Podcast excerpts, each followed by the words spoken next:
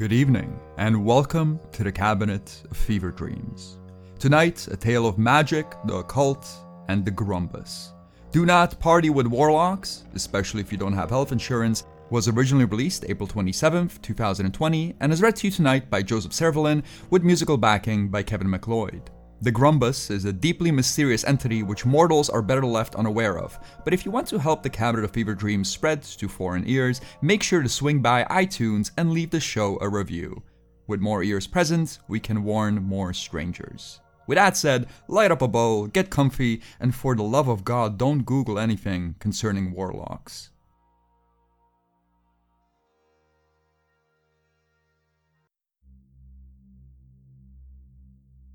I wish I had the foresight to see this coming. I wish that somewhere in the back of my head I could have seen that going out into the woods with a bunch of warlocks was a bad idea. But I didn't. I blindly ventured out into the forest and took part in their rituals. I carelessly gazed upon what is forbidden. I saw the Grumbus.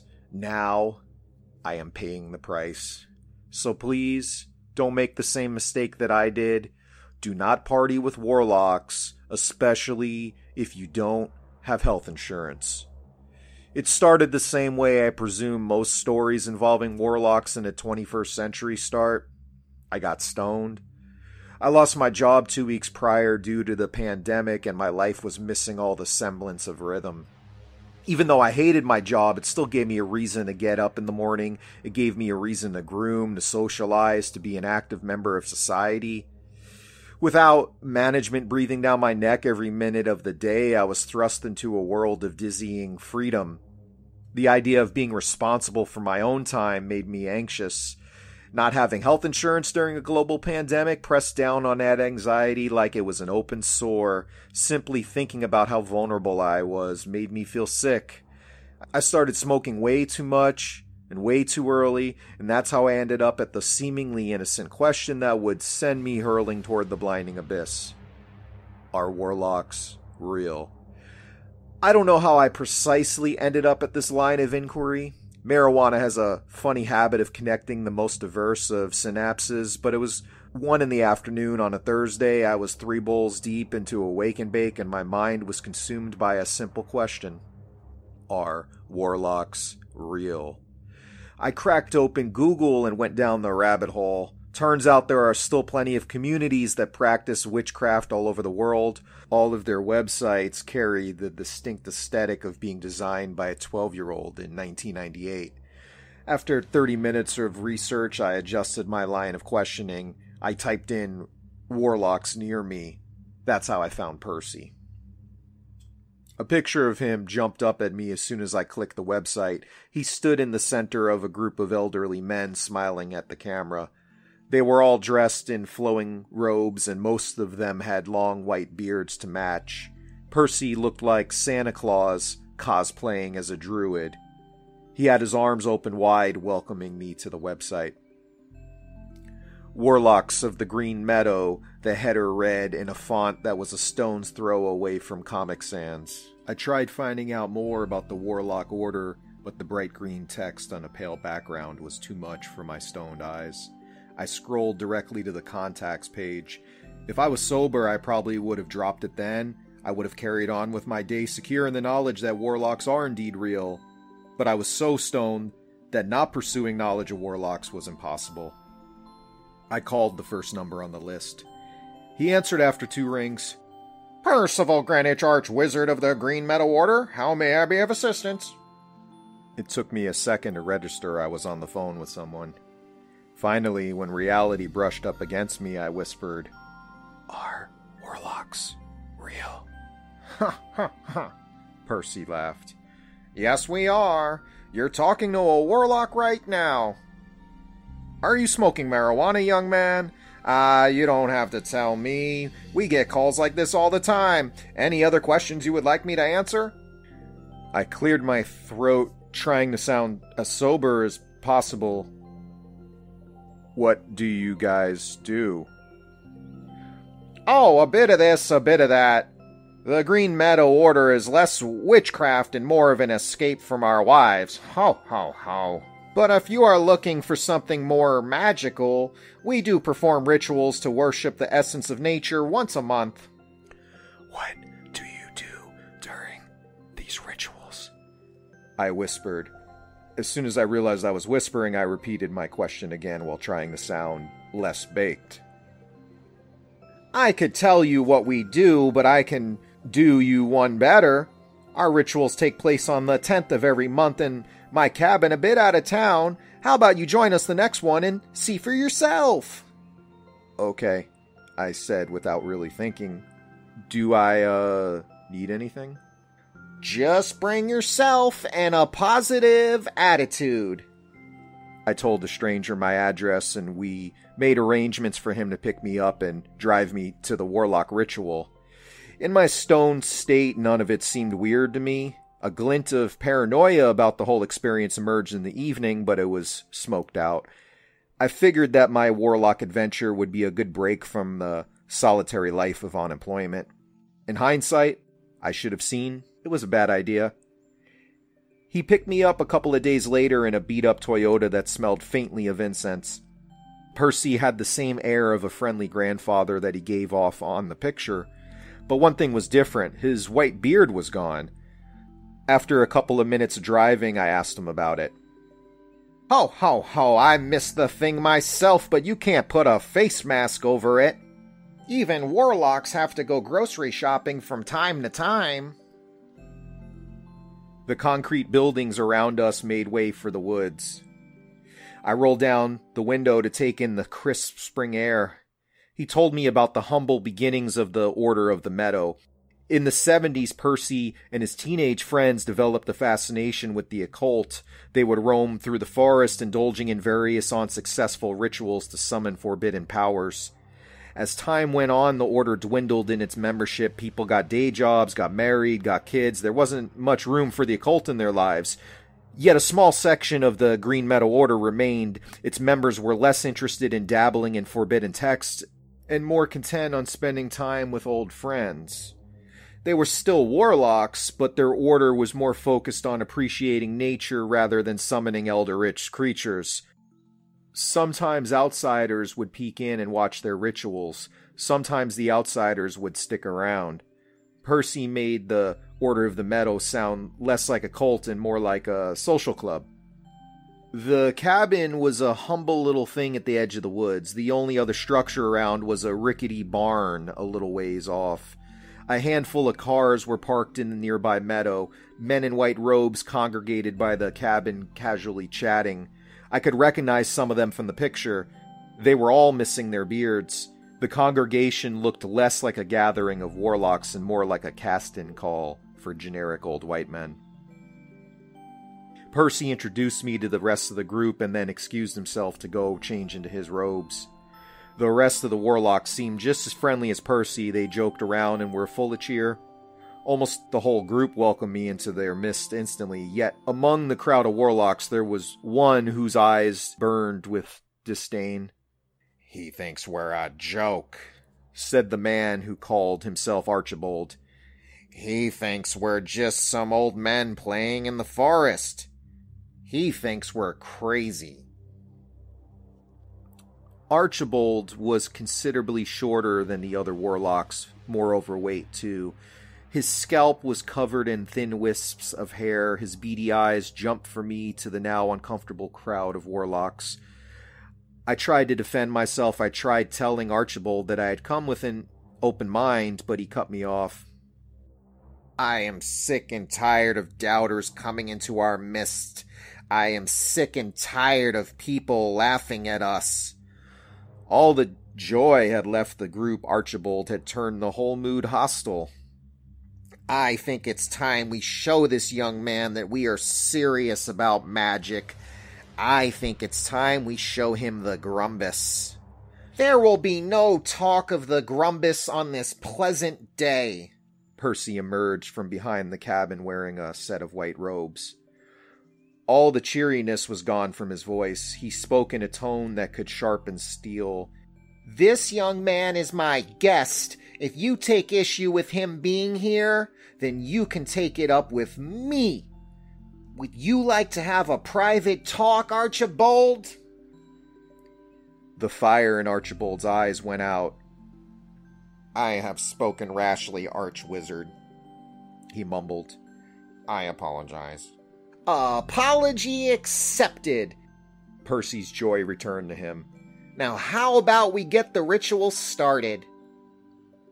The group made its way toward the meadow. As we walked, the camaraderie returned. The warlocks accepted me into their midst. Archibald lagged behind the group, occasionally murmuring curses to himself. The ritual took about an hour. The warlocks bowed to the sun, sang bizarre songs about grass and leaves, and would take turns hugging a mighty oak that stood by the edge of the forest. The entire ceremony had an undertone of irony within it. It seemed as if the warlocks knew that the sun can't actually hear them complimenting its strength, yet they enjoyed singing its praises regardless. As the final act of the ceremony, Percy brought out a battered wicker basket with small amber pallets inside of it. Now it is time for us to compliment the bounty of nature, Percy said as he walked past the other warlocks. They each reached in and took a single pellet out. Percy stopped as he walked past me. Would you like to taste the bounty of nature? He asked with ceremonial gusto. It's just some honey, he added in a conspiratory whisper after he noticed my reluctance. In my mind, the advice to not take candy from strangers was filed next to the anti marijuana PSAs with talking dogs. I took the honey pellet out of the wicker basket. Percy grinned. Archibald rolled his eyes. Now place the bounty on your tongue and contemplate the beauty of nature. I followed along with the rest of the group. I put the honey capsule in my mouth and closed my eyes. The honey candy on my tongue started to melt. At first, it was just a hint of sweetness, but as the minutes passed, I started to catch the more gentle notes of the taste. Birds sang off in the distance, a gentle spring breeze caressed my face, the honey played a quiet, sweet symphony in my mouth. In that moment, I wasn't thinking about the pandemic or the economic collapse or my lack of health insurance. The only thing on my mind was how cool warlocks are. After what felt like an eternity, I opened my eyes. As if we were all cued in by some invisible force, the rest of the meadow worshippers opened their eyes as well. Percy was the last one to come out of the honey trance, and he did so with a loud sigh. Now that that's done, who's in the mood for some mead? A couple of the warlocks went over to the cabin and emerged with plastic bottles full of homemade mead. The gathering seamlessly transitioned from a woodland ritual to casual drinking.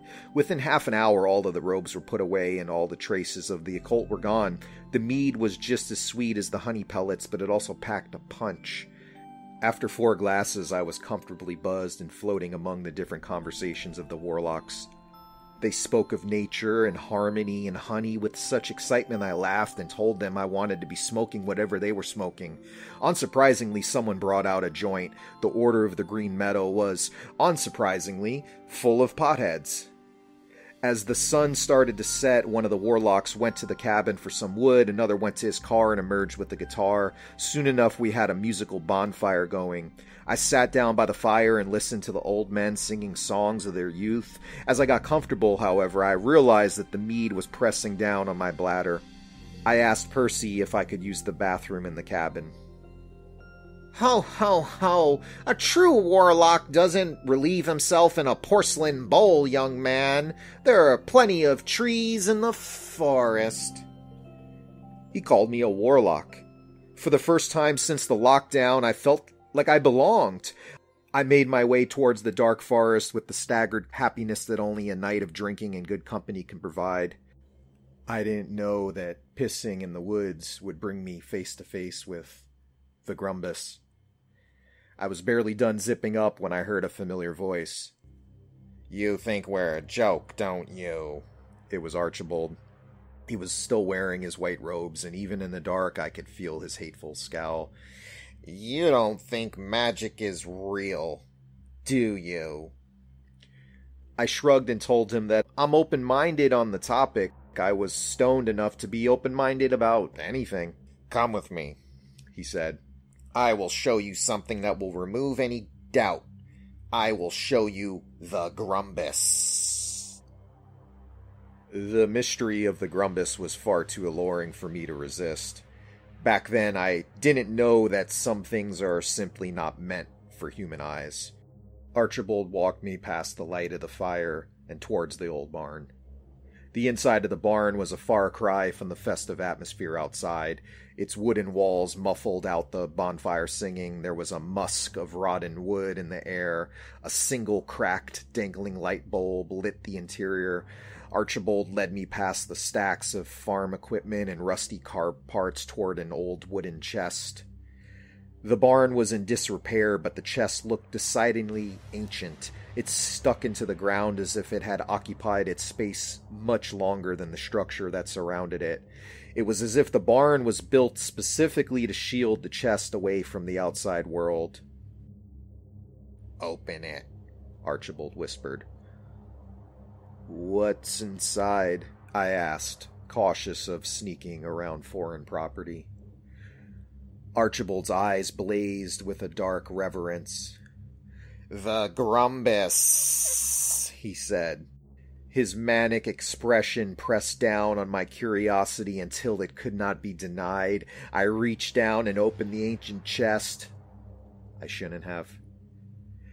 There have been attempts to make me forget what I saw that night, and to some extent, those attempts have been successful. The entire memory feels like a singed film reel, as if what I saw that night was a scene out of a B movie horror flick that was pressed into the regular programming of my life. Yet, regardless of how much mead was forced down my throat, regardless of how much the warlocks pleaded with me to forget what I had seen, I don't think I will ever be able to fully deny what my eyes took in that night. I don't think I will ever forget the Grumbus. The light in the barn was poor. I had to squint to properly see the contents of the chest. Even on closer inspection, however, the thing did not inspire any reaction. It was a blob, a shapeless grouping of what looked to be gray flesh. Is this what all the fuss is about? I found myself thinking. I was about to turn to Archibald and tell him that I was disappointed with his little show, but the blob started to stir. It let out a strange hiss. My heart filled with horror. Suddenly, the whole room exploded in dazzling light. A light so powerful, I let out a scream. The color of the flash was incomprehensible. It was a shade of purple that I had never seen before. The closest thing I can compare it to was a migraine. It was as if that pain that exists right behind your eyes during a particularly bad headache could be color coded. The color of pain filled the barn. The thing continued hissing. I continued screaming. I staggered away from the chest as far as I could, but no matter how far I got, the howls kept on escaping from my throat. I tried snapping out of it. I tried covering my mouth, but nothing helped. The terror of the Grumbus had latched onto my soul and refused to let go. Archibald's fascination was now replaced with fear. He understood he did something wrong. Within seconds, the barn was full of the other warlocks. It didn't take long for them to figure out what had happened. One of them leaped to close the chest, whilst the others screamed obscenities at Archibald. I huddled in the corner trying to hold my mouth shut, clawing at my eyes, begging them to forget what they had seen. None of it helped. The Grumbus dominated my mind with unearthly chaos. Through my screams, I could hear a chorus of voices yelling at Archibald. Why the hell would you do that? Jesus, Archie, can't you be cool for one day? Why would you show him the Grumbus? What on earth did you think was going to happen? Are you a goddamn child, Archie? Through my fingers, I could see Archibald. He stood next to the chest like a schoolboy next to a broken vase. The man was at least sixty, but as the other warlocks yelled at him, he seemed to be on the verge of tears. Guys, I just wanted him to know that magic is real. I'm sorry, he said, looking at his shoes. He started to explain himself further, but my screams drowned out the rest of his explanation. It was as if something inside of me was trying to get out, as if the only way that I could get rid of the bewildering image in my mind was to scream it out. My voice cords whimpered, my throat burned blood red. I scarcely managed to catch my breath between my howls, and then suddenly they stopped. A bottle was pressed into my mouth, an unseen hand cradled the back of my head. Drink, just drink, and forget about what you have seen. Percy whispered as he cradled me in his arms. I was in far too much of a panic state to question what was happening. I bit down on the plastic of the bottle and let the mead flow down my throat. The sweetness of the drink soothed my distressed innards. After I finished the whole bottle, I started to scream again, but the screams were muted with the alcohol I consumed. Percy ordered one of the warlocks to fetch another bottle. The rest of the night remains a drunken blur. I don't know how much mead I drank, but I was scarcely able to walk by the time I was loaded into the car. Archibald was the designated driver. Occasionally he would turn around and mumble an apology, but Percy wouldn't let him speak to me.